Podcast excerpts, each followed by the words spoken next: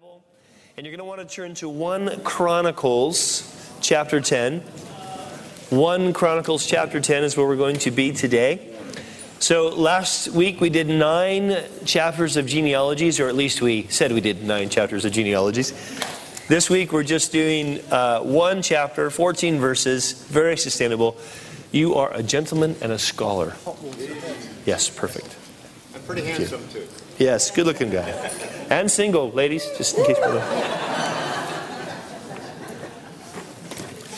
Uh, and while you guys are finding 1 Chronicles, if you don't know where 1 Chronicles is, uh, what's really cool about uh, almost every modern Bible we have, it has a table of contents in the front. I mean that. There's no sarcasm in that uh, comment. And so just look it up uh, and find it. It's pretty simple. It's like any other book. So, 1 Chronicles chapter 10, and while you're doing that, just uh, another uh, shameless plug for uh, men's retreat. Um, one of the things that uh, we're really good at here at Servants Church is waiting to the last minute. We want to be bad at that. So, could you sign up today if you're interested? I, I know a couple people have said, oh, I don't have any cash on me. Really, we just need to know you're committed. So, if you can just sign in the, in the form, get it into the silver box that would be great. Or you can even hand it to me or Ben if you want. Okay? We just want to get our numbers straight. We're not adding any rooms this year. So once they're full, you can't go. So make sure you get signed up right away. All right? Okay. 1 Chronicles chapter 10.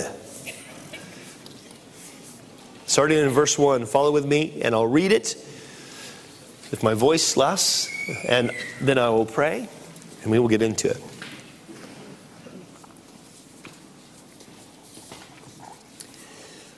Now the Philistines fought against Israel. And the men of Israel fled before the Philistines and fell slain on Mount Gilboa.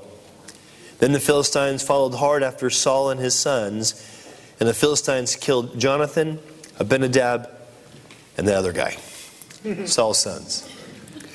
And the battle became fierce against Saul, and the archers hit him, and they wounded, he was wounded by the archers.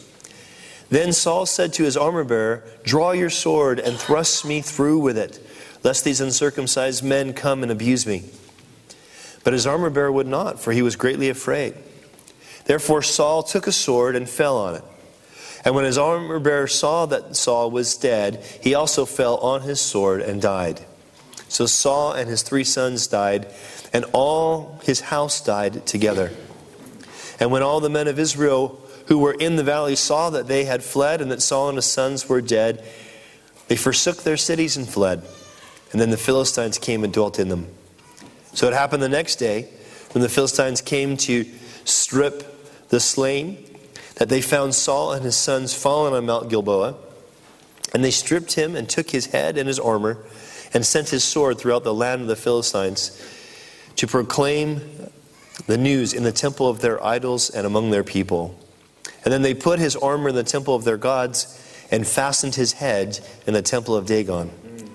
And when Jabesh Gilead heard all that the Philistines had done to Saul, all the valiant men arose and took uh, the body of Saul and the bodies of his sons, and they brought them to Jabez and buried their bones under the tamarisk tree and fasted seven days.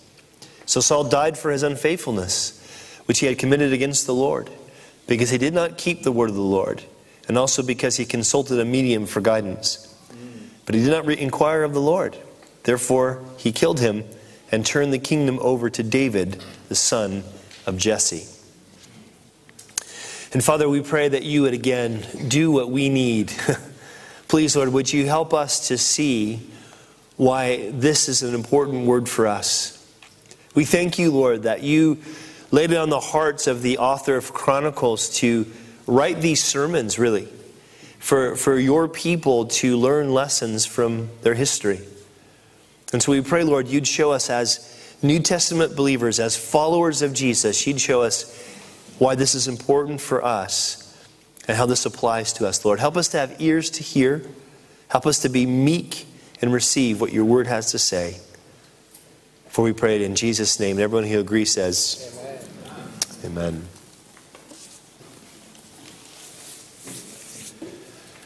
We definitely live in an age where we feel the effects of leadership fails, don't we? We, we understand what this is like. And it's interesting because the, the title, of course, for today's message in chapter 10 is When Leadership Fails. And it's not meant to be autobiographical, just to be clear. But to be honest, it very much could be. Because one of the things about being a leader is you know you're going to fail. And one of the things about being under leadership is the disappointment we feel when they do fail. And we, we mentioned last week that one of the themes of, of 1 Chronicles is that we would see in God's plan that that plan centers around a good king. And therefore, as we're going to see really from chapter 11 to the end of 1 Chronicles, it's all about David and it's almost all entirely positive. Because David's going to be held up as this king who typifies exactly the kind of king that God wants. So we get to chapter 10, and really chapter 9 was, was still genealogies. And if you look at the end of chapter 9, you'll probably notice that that's the genealogy of Saul, or his, his family line. And then we get to chapter 10, and the author wants us to think about Saul, the end of Saul's life, kind of just sums up right to the end of Saul's life and how the, the, the, the David ended up having, being the king, having the throne of Israel. And we read chapter 10, we just read it, and it's not a very positive chapter. There's a lot of things that are quite disturbing about chapter 10. In fact, I'll, I'll tell you as we look into the history here and what, why God's uh, was so uh, displeased with Saul, some of the situations are even harder to get our head around as modern day believers. But it's important for us to see that, that, there's a good thing that God wants to bring out of this. The whole reason God wants us to see the failure of Saul is so that we would learn to trust the right king. That we would learn not to sort of follow our propensity to kind of choose a king for ourselves. That's what Israel did. Israel commanded when, when the, the kingdom, when, when the, the, the nation of Israel was basically being led through Samuel the prophet, and then Samuel's sons, well, they were a little bit dodgy. They weren't as, as godly as Samuel was. They said, Look, we want a king like all the other nations. And so God said, Okay, fine. Uh, Samuel, don't worry about this. They're not rejecting you, they're rejecting me. We'll give them the kind of king they want. And so they picked Saul, or, or, God actually picked Saul for them. And Saul was known as someone who was head and shoulders above the rest. He was known for how handsome and athletic he was. A natural leader. But he failed. He failed miserably. And he failed because God wanted the people to see listen, this is what happens when you choose your own king instead of waiting for the king that I've appointed for you. And so, what we want to talk about today is we want to talk about what happens when leadership fails. And I hope that at the end of this, though there's some heavy things that we have to cross to, to, to, to get to the end, I hope at the end of this that we are realizing, man, God knows how to choose a king. Amen. We can trust him. So, looking at the first six verses, the first thing I want you to see is that Saul's failures destroyed those that are closest to him. And, and I think, I don't have to probably say this, but I think there'll be some natural lessons here for those of us in leadership. And we'll talk about who, who of us are in leadership in, as we go along. But in verse 1, we pick it up, and it says, Now the Philistines fought against Israel, and the men of Israel fled from before the Philistines, and they, uh, the Israel fled, uh, I'm sorry, and the fell and fell slain on Mount Gilboa. Now we know Mount Gilboa is deep into the territory of Israel. What we don't see in Chronicles that we would have seen in 1 and 2 Kings and 1 and 2 Samuel is that the Philistines had been making more and more progress against Israel. Now, you probably notice how many times the Philistines are called the Philistines. Over and over again, they're mentioned by name, the Philistines. And, and, the, and the author's doing this on purpose because we hear that name when we go, okay, we got it the first time, the Philistines. Not the Philippines. Those are, you know, alien, uh, you know uh, those are uh, uh, islands, you know, in the South Pacific. No, the Philistines, okay? And, and, these people were actually an island people, funny enough. They came out of probably Crete about the time of Abraham. And by the time that, that Israel became a nation, or Israel went into Canaan, I should say, by that time, the Philistines started to grow in military might.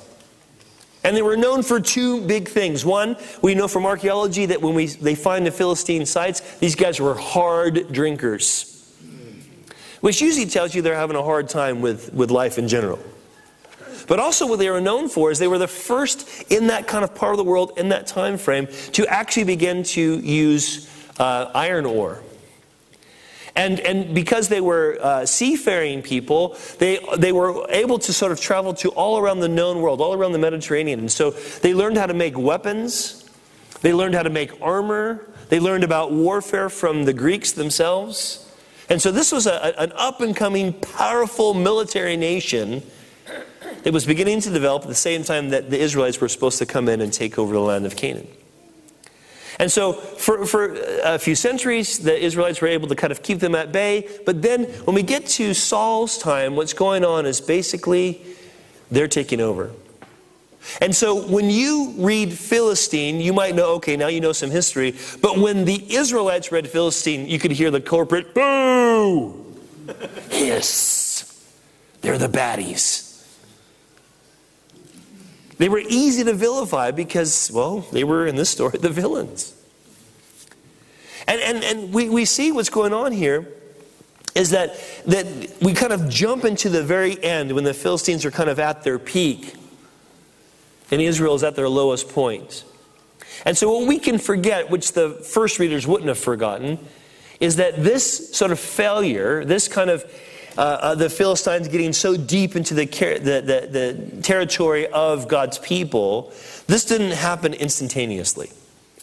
This was the, the culmination of continual small compromises where God's people weren't obeying God as they should, where God's leadership wasn't doing what God would have them do. And you need to know this. Because when we talk about failure, we can think about the, the big ends, you know, but often, especially spiritually speaking, the big failures that come into our life are often just the, the culmination of really small failures and what we think are small acts of disobedience that end up making us vulnerable to this. The enemy gets in and he wins. And so they had gone deep into their territory, and then we read in verse 2 it says, Then the Philistines, they followed hard after Saul and his sons, and the Philistines killed Jonathan, Abinadab, and we'll just call him M, because I can't pronounce his name. Now, this is a, a really a, a, sad thing. In fact, I wish we had time to talk about Jonathan, but let me just say this. Jonathan, we know for sure of, of, of Saul's, of these three sons mentioned of Saul, Jonathan was a very honorable man. Jonathan saw that, that God's hand was on David, who would become king. Jonathan and David were close, close friends. And yet, here we have Jonathan, who, who even rebuked his dad when his dad was trying to kill David. You can read this in 1 and 2 Samuel. You see that Jonathan, still, after all that, is loyal to his dad, the king, and really even dies in battle. And we think, oh, it's, it's criminal, it's horrible. But if you drop down to verse 6, the intention of the author is clear for 1 Chronicles. The sermon, the point of the sermon is clear. He says, So Saul and his three sons died, and all his house died together. So the point is, any possibility of sons Saul, sons, Saul's sons ruling was eliminated. There's no way that the, the, the lineage of Saul would continue. That's the point. It was over for him. Now there were other there were other uh, sons and stuff, but they're, they're talked more about in the other books. But f- for the Chronicles, uh, what his point is is look, this it's over for him. And then we read in verses three to five the, the, the horrible details of his death. Saul's being chased down. It says the battle became fierce against Saul, and the archers hit him, and he was wounded by the archers. The implication is he was probably had a deadly wound, that he was going to die from this. A slow, painful death, but a death nonetheless. And so Saul knows he's going to die a slow, painful death. So he says to the armor bearer, Draw your sword and thrust me through with it, lest these uncircumcised men come and abuse me. That's a legitimate concern. See, see, in this culture, it was a more of an honor shame culture. And in their culture, it, to, to, to have yourself abused, even after you're dead, to have your body abused, was, was worse than death itself. So he's saying, listen, I don't want to be tortured and humiliated. Uh, you know, I, I don't want that shame to come upon God's people or me and my family. So just kind of kill me now. Let's get it over with. But the armor bearer doesn't want to do it. He's afraid. This is, this is God's king. You don't want to kill God's king. I mean, what do we do? And so, of course, Saul does what he thinks is the honorable thing and he falls on a sword and he dies. And what's interesting is what happens the armor bearer falls suit. He doesn't go, okay, he's dead, drop the armor, boom, take off. He does the same thing. Now, again, in that culture, there was something honorable about, about, about this, but I, I think that the author of Chronicles wants us to see something else. That the author of Chronicles wants us to see the effect that Saul had on those closest to him. You see, here, here's what happened the servant ended up following Saul's example of self destruction. And this is a, an amazing principle uh, that applies to leadership. And let me just be really clear leadership is not just, okay, everyone recognizes you as the big honcho, or you have a, a clear position in, in, in your workplace or in ministry. But in a very real sense, every Jesus follower is a leader in the sense that we are called to lead others toward Jesus. So this definitely applies to all of us. But, but this is a principle for leadership, especially if you have a recognized position of leadership. And, and this is it listen, people are more likely to follow actions than words. Saul says, I'm the king, thrust me through. Guy says, I can't do it. Saul thrusts himself through. Guy says, okay, I guess I'll do that. This is important. It's important because one of the things that concerns me about leadership in the church today, I'm not talking about servants' church, though we can fall into this easy as well. But the, the modern church in the West, leaders, what we do is we, we tend to have this propensity to, to just preach grace God forgives, God's merciful, God's gracious, and He absolutely is far more gracious than you can imagine. But we don't call people to repent. Amen. It's not the common thing. Amen. And so there are a lot of people in church that maybe even here, you know, you really, if you're a Jesus follower, you have to stop having sex outside of marriage. And they go, yeah, I probably should. I'm so glad God's gracious.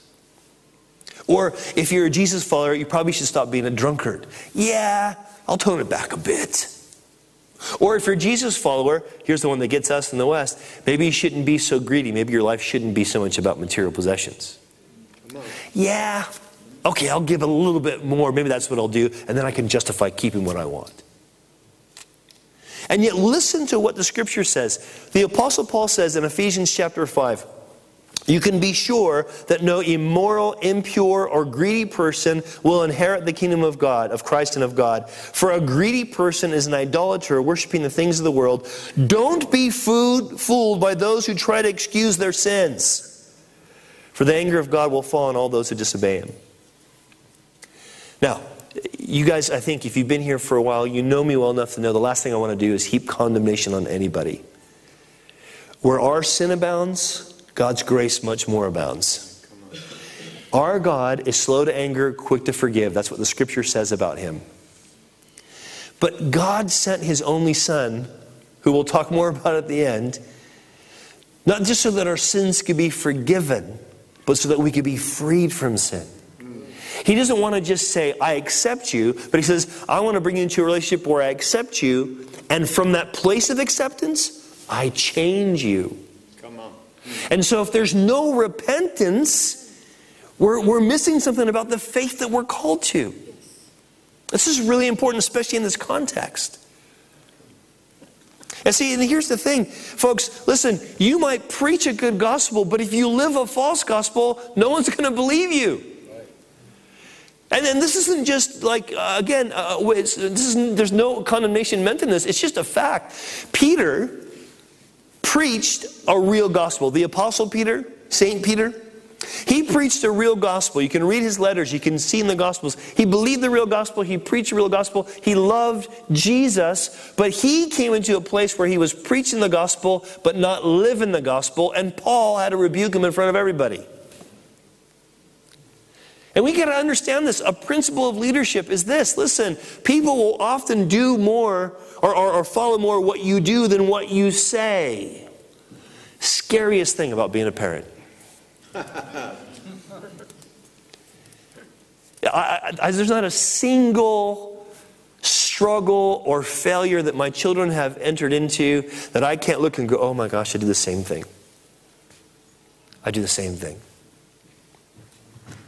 Now, it's important that we recognize that, that, that we got to take the responsibility seriously. In fact, God wants us to feel the weight of that responsibility because it's going to help us understand why it's important that we choose the right king. So then we pick it up in verse 7, and what happens?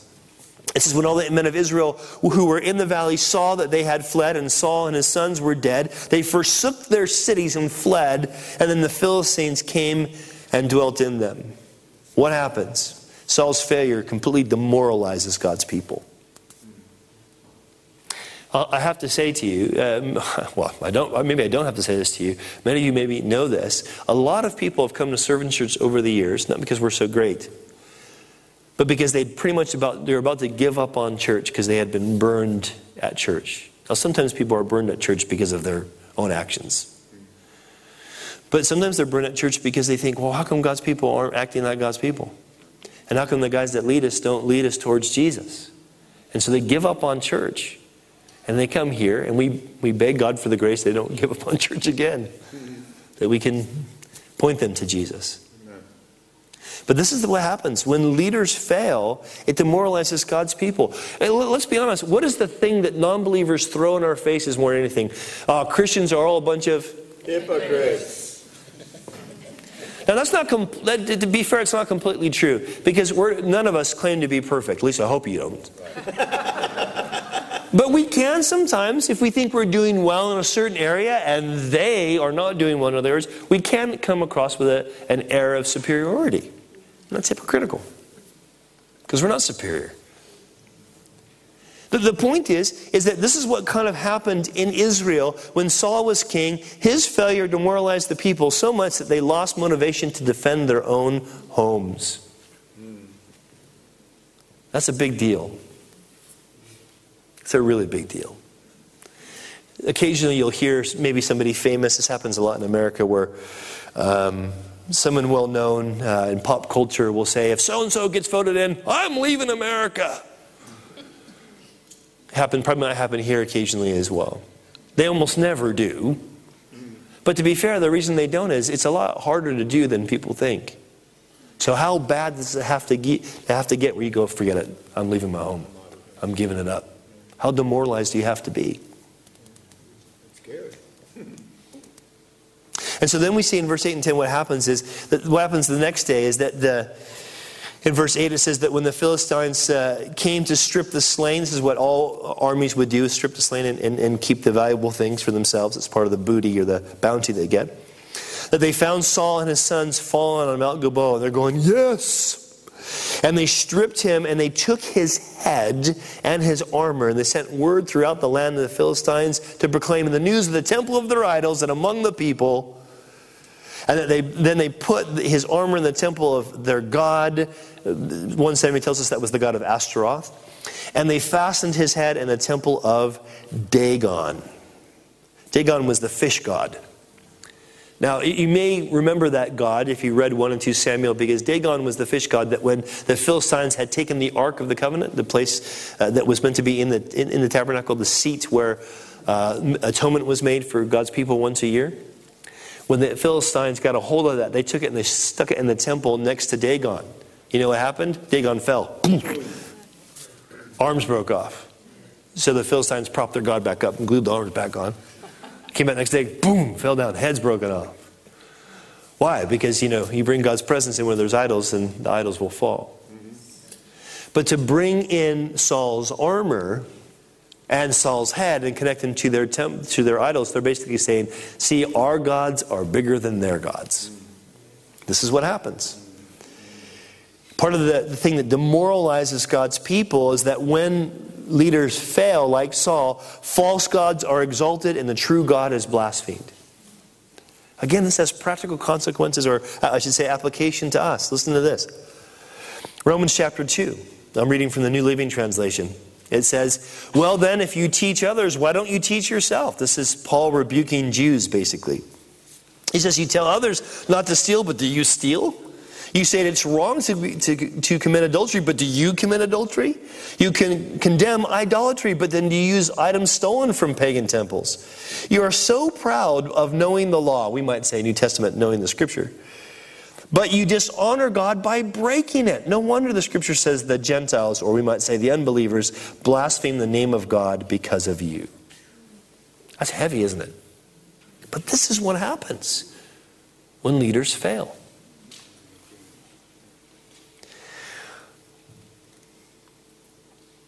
Now, we, we get to verses 11 and 12, and, and there's a glimmer of hope, but, but maybe not in the way you would see it. In 11 and 12, it says, And when all Jabesh Gilead heard, that would be an Israelite village, heard that the Philistines, what the, heard that the Philistines had done to Saul, and all that, that, that happens is all the valiant men arose, and they took the body of Saul and the bodies of his sons, and they brought them to Jabesh, and they buried them, uh, buried their bones under the tamarisk tree of Jabesh, and they fasted seven days. now, these valiant men, what they do is they, they go get, of course, the bodies because they want to give them an honorable burial. They bring them back to Jabesh Gilead. They, they bury them there. And the fact that they, seven, they, they uh, fast for seven days is an act of mourning. And there's something good here. Because here's, here's, uh, here's where we begin to kind of transition. Because when Saul fails, destroying those closest to him, and demoralizing God's people, the most valiant men choose to mourn. See, here's the, one of the problems that we have with leadership failure nowadays. It's not so much that it's a new thing for leaders to fail, they fail all the time. It's how we respond to that failure now. Leaders fail now, what do we do? We complain about it on social media. We argue and get in stupid fights with trolls on social media. Hmm. We complain. We murmur. But you know what valiant men did? They mourned. They humbled themselves and said, God, have mercy. They mourned Saul. Even though Saul failed, they, they, they were broken for him. Hey, I, I don't care what side of the Brexit thing you, you, you land on. I don't want to know, to be honest. I don't really care. But whatever side, whatever, whatever, wherever you're placing the leadership fail, and it's pretty easy to place it on either side,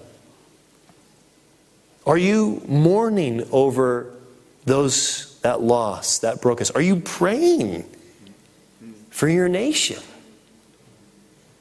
Are you mourning over the sinfulness that is us as British citizens or soon to be British citizens? Do you mourn over that? Because listen, Jesus said, listen to this. Jesus said, Matthew chapter 3, Blessed are the poor in spirit, for theirs is the kingdom of heaven. Blessed are those who mourn, for they shall be comforted. See, when we are surrounded by brokenness and by failure, especially leadership failure, the, the, what we should be doing, what the honorable thing to do, is to mourn. To first be poor in spirit. And, and this is what this means. To be poor in spirit is to know your own spiritual bankruptcy. To know that before God, you're just as guilty as Saul. God, I'm just as guilty. You know, the Isaiah, Isaiah the prophet, when he first started prophesying, he was, he was looking at all of what was going on in Israel. It was pretty bad stuff. And so he's saying to them, Woe to you, woe to you, woe to you. And then he has this vision in chapter 6 of God himself. And he says, Woe is me. He says, I'm a man of unclean lips and I dwell among a people of unclean lips. What does he do? He mourns. Blessed are those who mourn. See, we do live in a day and age where leadership fails over and over again. How, how are we responding? Complaining? Oh, that's what I expect. Can't trust anybody nowadays. Or mourning, God, forgive us. Forgive us. Now, we get to the good news. There is good news. Because Saul's failure did destroy those closest to him and it didn't demoralize God's people. But we see God remedied Saul's failure. Check this out, verse 13. This is great news.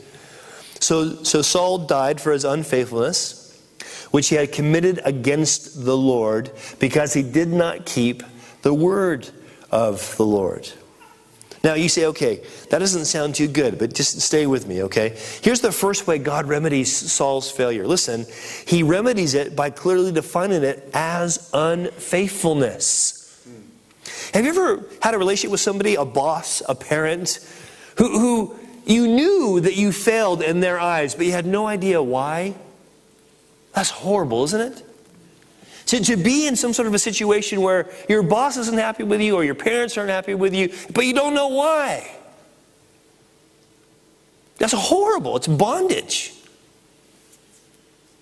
And, and so, what God's doing is God's saying, listen, there has been major failure here by Saul, by the human race, but let me make, be really clear why I'm calling it failure. Or what that failure should, that failure should be identified as. And here's how we can measure am I succeeding or am I failing? He calls it unfaithfulness. Specifically, in Saul's case, he says unfaithfulness because Saul did not keep the word of the Lord. Now, let me be really clear about this word unfaithfulness. It isn't a lack of mental assent to truth. So, so unfaithfulness is not when you go, I can't get my head around that, or I'm not sure if I can believe it or not, I'm wrestling with that. No, that's doubt. That's part of the process of coming to faith. That's not, that's not necessarily, that's, you might call that a, necess, uh, a necessary evil of being broken people that need to learn to trust God. We have to wrestle through doubt, it's part of it. This unfaithfulness is not that. It's not, not a sort of a reluctant mental assent, like I'm not too sure about this thing or that thing. Unfaithfulness, listen, unfaithfulness is when we are unwilling to trust God enough to obey Him. Now, this is when sometimes the doubt gets in the way. Because if you refuse to do what God says what, about the things that you do understand, okay, you'll never learn what He means by the things you don't understand. There's something that happens in our understanding of who God is and what He commands of us that comes only through our obedience. Did you hear that? There's something that happens, that's something that we gain in our understanding that we can only gain as we obey. And here's where Saul failed. Here's Saul's unfaithfulness. Listen to this. It'll be on the screen. 1 Samuel chapter 15. Tricky story to, to deal with, but listen up. It says, so, so Samuel said, this is Samuel speaking to Saul after Saul's failed, and we'll explain, you know, it'll be ex- explained in the context. So Samuel says to Saul, When you were little in your own eyes, were you not the head of the tribes of Israel? And did not the Lord anoint you king over Israel? Now the Lord sent you on a mission and said, Go and utterly destroy the sinners, the Amalekites, and fight against them until they are consumed. Now, I, want to be really clear because in case your mind goes this direction, God did, in this context, command what we would call genocide. This is one of those things in the scripture where I say it's hard to make an intellectual assent to. Now, if you understand the history of the Amalekites, uh, what they were trying to do to God's people, the kind of uh, uh, practices they had in their idol worship, like burning babies alive, that kind of thing, you kind of see God saying, look, these guys are beyond redemption. They don't want to be redeemed. We need to wipe them out. It's still hard for us to accept, isn't it?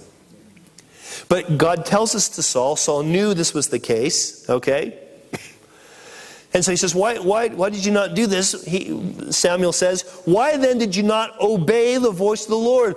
Why did, you, why did you swoop down on the spoil and do evil in the Lord's sight? God told you to do this specifically, gave you specific instructions. Why didn't you do those? And so Saul says to Samuel, but I have obeyed the voice of the Lord and gone on the mission on which the Lord has sent me and brought back Agag, the king of, uh, of the Amalekites. And I utterly destroyed the Amalekites. But, I, but the people, they took the plunder, the sheep and oxen, the best of these things that should have been utterly destroyed, but to sacrifice to the Lord your God in Gilgal. Oh, no, I obeyed. I, I just brought back the king. Now, here's what's really kind of creepy about Saul the, the, the, command to kill every man, woman, and child, no problem. But to kill the king, no, I can do that. That's a bit twisted, isn't it? And let's take this, we'll, we'll gather all this, this riches would have been in, in livestock in those days. Uh, much riches would have been livestock. So let's take all these riches with us and we'll, we'll sacrifice something to the Lord. That's what the people would want to do. This is going to make me look good politically, basically. Compromise. And he compromises.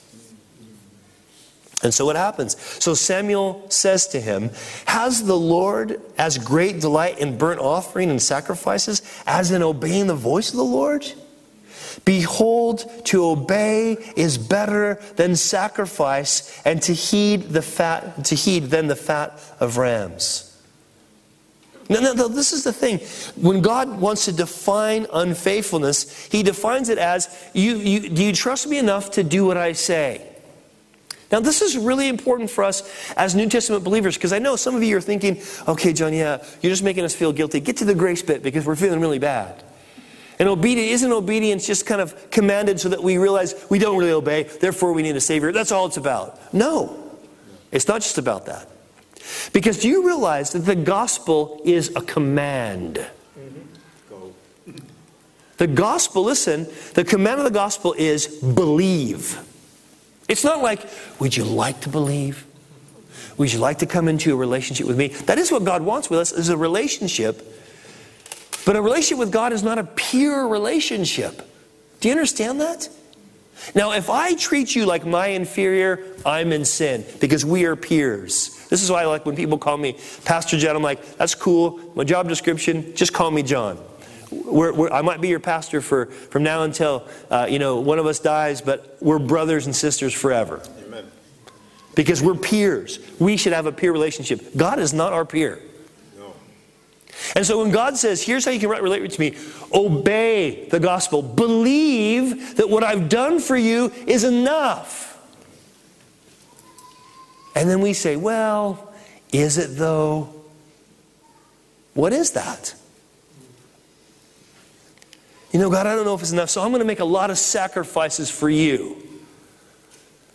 And God says to us, like He, he said to, to Saul through Samuel, to obey is better than sacrifice. If you're coming to worship me because you're trying to earn something from me, or make up for what you think lacks and what happened with my son on the cross, you're not getting it. You're not actually obeying. This is what, what's going on with Saul. See, God wants us to understand what failure is. Failure is not the fact that you've sinned. That's not good, don't get me wrong. But we fail more by not taking our sin to God and saying, God, I just need to receive that forgiveness afresh. Do you know what happens when we just kind of flog ourselves? Oh, I'm so bad. I've Done it again. I'm so bad. I'm so bad. I'm so bad. We're basically saying, Jesus, what Jesus said wasn't enough, wasn't enough, wasn't enough. That's what we're doing. Instead of humbling ourselves and saying, Lord, forgive me, I've sinned against you and against you only. Cleanse me and I shall be clean.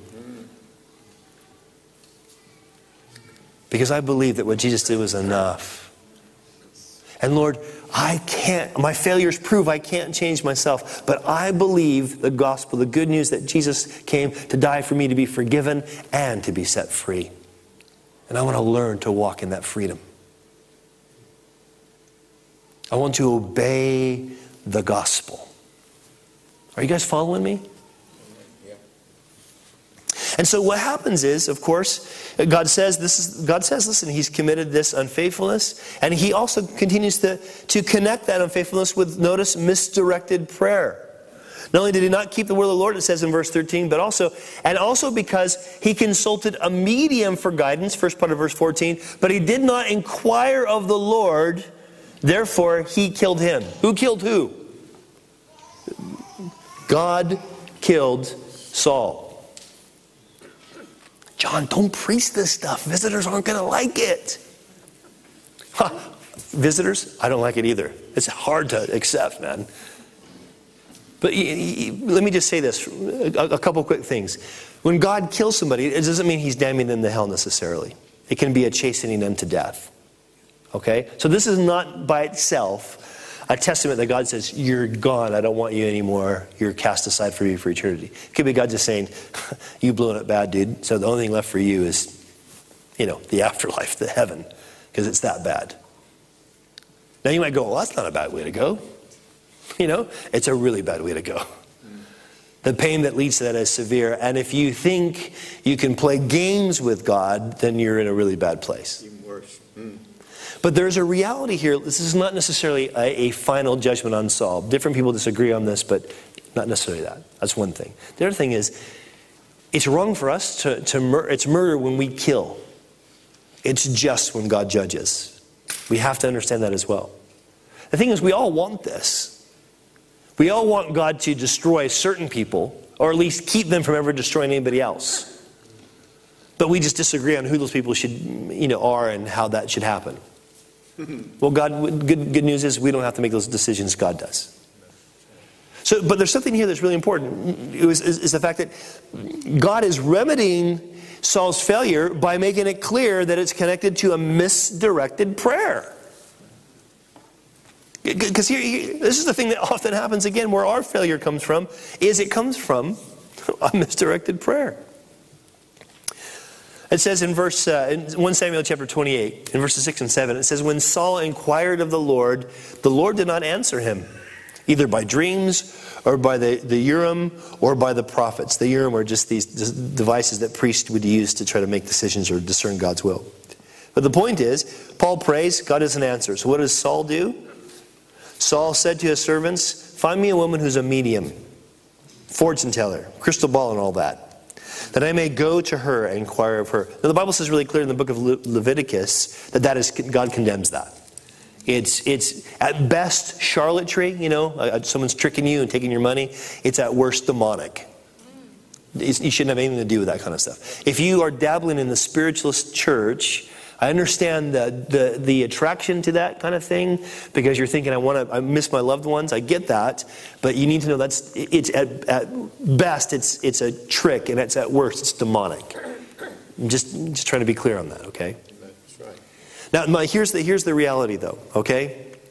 What's going on with Saul here is not just prayerlessness, but godless prayer. Uh, prayer is hard. I mean, can we all agree with that? It's, it's hard to pray at times. I mean, anybody here never find prayer hard? Because then we'll rebuke you for being a Pharisee because we know it's not true. No, I'm just kidding. I'm just teasing. No, prayer is hard, isn't it? It's difficult to pray. It's a blessing to pray. But you kind of have to pray until you pray. You have to kind of push through, don't you? There's a resistance in prayer, and it's it's hard to get our head around prayer sometimes. I mean, I don't know about you, but sometimes I think, God, I I'll, I'll start off by praising the Lord. You're so good. I, I just want to give you glory. I want to I want my heart to be right with you, and I just want to confess these sins and have these cleansed. And I want to I really want to seek you. And I just Lord, you're completely sovereign. And I'll start asking God for the things that I need, and I'll start going. After a while, I'm like, that's kind of tiring, Lord. Just fix everything. That's a good, just fix everything. There's my prayer. Because I'm a bit lazy in prayer. And so, so, so, sort of to labor praying for other people or to take the time to worship where your heart actually engages, it's not always easy. It's easy for us to give up. So it's, it's kind of easy to be harsh on Saul, but we're pretty guilty of the same thing, aren't we? Now, now, here's, the, here's the reality. James tells us that New Testament believers struggle with a similar thing. He says in James, James writes in James chapter 4, listen, he says, You do not have because you do not ask God. And when you ask, you do not receive because you ask with wrong motives, that you may spend what you get on your pleasures.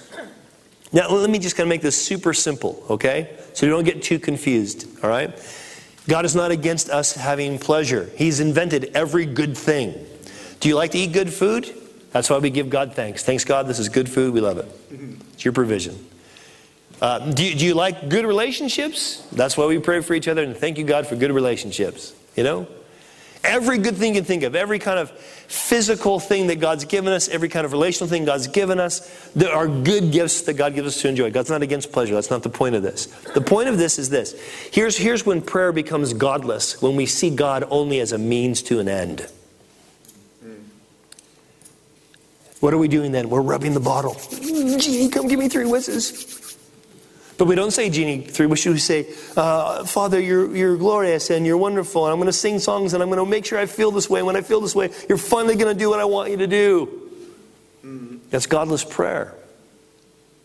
See, the kind of prayer that God calls us to, He wants to develop in us, is, is, is a simple, childlike dependence.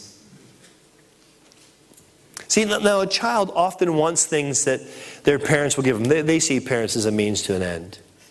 But when push comes to, to shove for a child, they want the parent more than the stuff. I've done enough work with social services to know that's the case.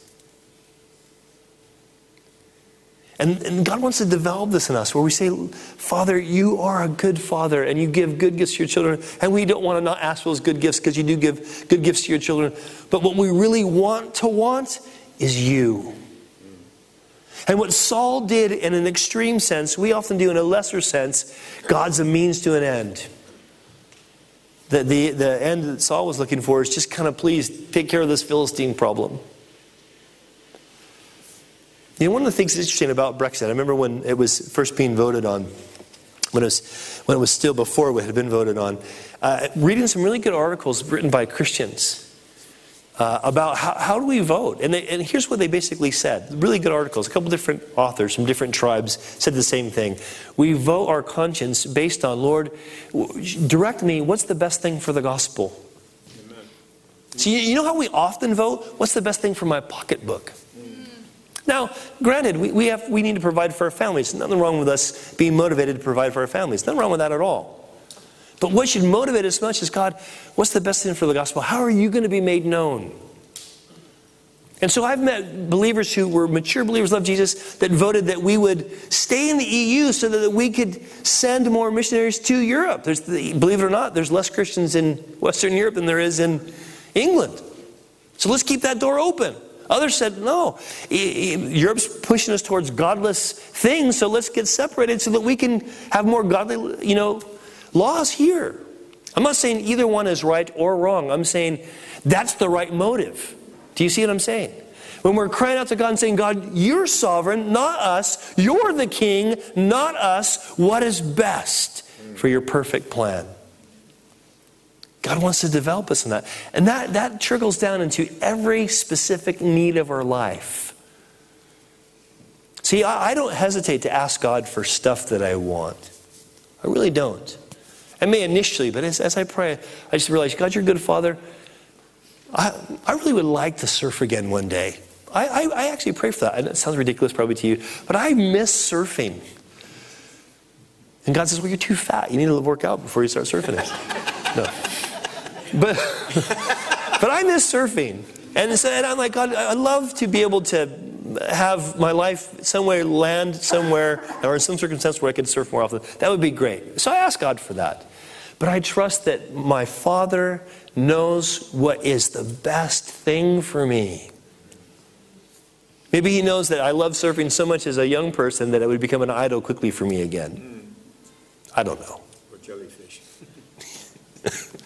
The point is this God is remedying Saul's failure by making sure that his audience recognizes that it's clearly defined as unfaithfulness and it's clearly connected to a misdirected prayer. God wants to teach us how to make that He becomes the, both the means and the end to what, what our existence is about. Now, lastly, and this is the, really the most important thing, in verse the last part of verse 14, it says, And so after God killed Saul, it says he turned the kingdom over to David, the son of Jesse. Now we know from the other 1 and 2 Kings, 1 and 2, Chron- uh, 1 and 2 Samuel, that it was, the process was a lot longer than that. It was years, actually. But the author of Chronicles wants to say this is what God was doing. This is the overarching picture. God was saying, I'm bringing David. Why? Because David, as we're going to see in the next several chapters, the rest of 1 Corinthians, or 1 Chronicles, sorry, David typifies an excellent king. Why? This is why. I want you to listen to this. We're going to close with this. This is Jesus' interaction uh, with the religious leaders of his day who were expecting the Messiah to be a descendant of David and to be a military strong man. And when Jesus comes on the scene and he says he's a Messiah, they're resisting it. So here's the conversation. Listen to this Matthew chapter 22. When the Pharisees were gathered together, Jesus asked them, saying, What do you think about the Christ? That's God's chosen king. Whose son is he? And they said to Jesus, He's the son of David. He's an ancestor of King David. They knew this. They understood the lesson of Chronicles. David typifies the final promised king who will reign forever. They knew that. No problem. But then Jesus says to him, okay, then how does David in the Spirit call him Lord? Now he's going to quote Psalm 118. David wrote that psalm saying, The Lord said to my Lord, that is, Yahweh said to the Messiah, Sit at my right hand until I make your enemies your footstool. Now, all the Jews saw that that was David speaking to Yahweh about the Messiah. There's no problem with that interpretation, okay? And so Jesus asks if David then calls him Lord, how is he his son? And no one was able to answer him a word, nor from that day on did anyone dare question him anymore. Here's what was going on the Pharisees said, We want the king that we want, who will come and tell us, Pharisees, you rock. Because all of Israel, or most of Israel, thought Pharisees, you rock. They were the spiritual Olympic athletes of their day. They were serious about Scripture. They, they took it at face value. They were hopeful for something eternal. They stood their ground in front of the Romans. These guys were great. But they also thought they were great. And they trusted in themselves that they were righteous. And so when Jesus comes and he starts questioning that, starts challenging, um, blessed are not those who think they're so great, blessed are those who are poor in spirit. Blessed are those who mourn. They're like, whoa, you can't be the Messiah. You do the miracles of the Messiah, but you couldn't be the Messiah. Jesus says, well, who do you think the Messiah is? He's both man and God. He's both the Son of David and the Lord of David. You see, this is how God remedies bad leadership. He provides the perfect king. Now, listen, those of you guys who are in recognized, you people that are in recognized leadership positions, your, your bosses, your parents, your leaders in the church in some way, if case you didn't notice, you're going to fail. And your failure is part of God's provision to show you you cannot trust yourself. You got to trust Jesus. In fact, you got to point past yourself to Jesus. You're never going to be the leader that people need. But you can be the leader that God wants by pointing people to the leader that people need. You see, I didn't die for your sins. To be honest, I wouldn't die for your sins. Might die for you if the moment came, maybe. I like to think of myself as brave and courageous, but I don't know. But I'm not going to suffer because you guys are idiots. Sorry. But Jesus did. Jesus died so that we could be forgiven. Jesus died so that we could learn to trust Him as the King that God wants for us. See, Christianity isn't just having uh, a, a giant GP in the sky who gives you the right pill and says, on your way. It's about recognizing that we all need a king. And the good news is, is that king is so good, he died to make us able to live in his kingdom forever. Let's pray. Father, thank you so much for sending Jesus. And help us, Lord, to believe that he is who he said he is Help us to believe that what he did on the cross was enough. Help us to obey when you say believe. Lord, we say we believe. Help our unbelief. Lord, help us to grow in our trust in you, Lord. Help us to learn to pray because we want to know you better. Help us not to flog ourselves, but rest in the finished work of Jesus. Lord, we look at Saul's failure and we don't want to be pointing fingers. We look at the failure of those around us. They want to be pointing fingers. We want to say, Lord, rescue us from the same failures. Jesus, you're our King. And so, Lord, we commit this day to you and we say, Be King of this day. And we thank you for this time together in Jesus' name. Amen. Amen.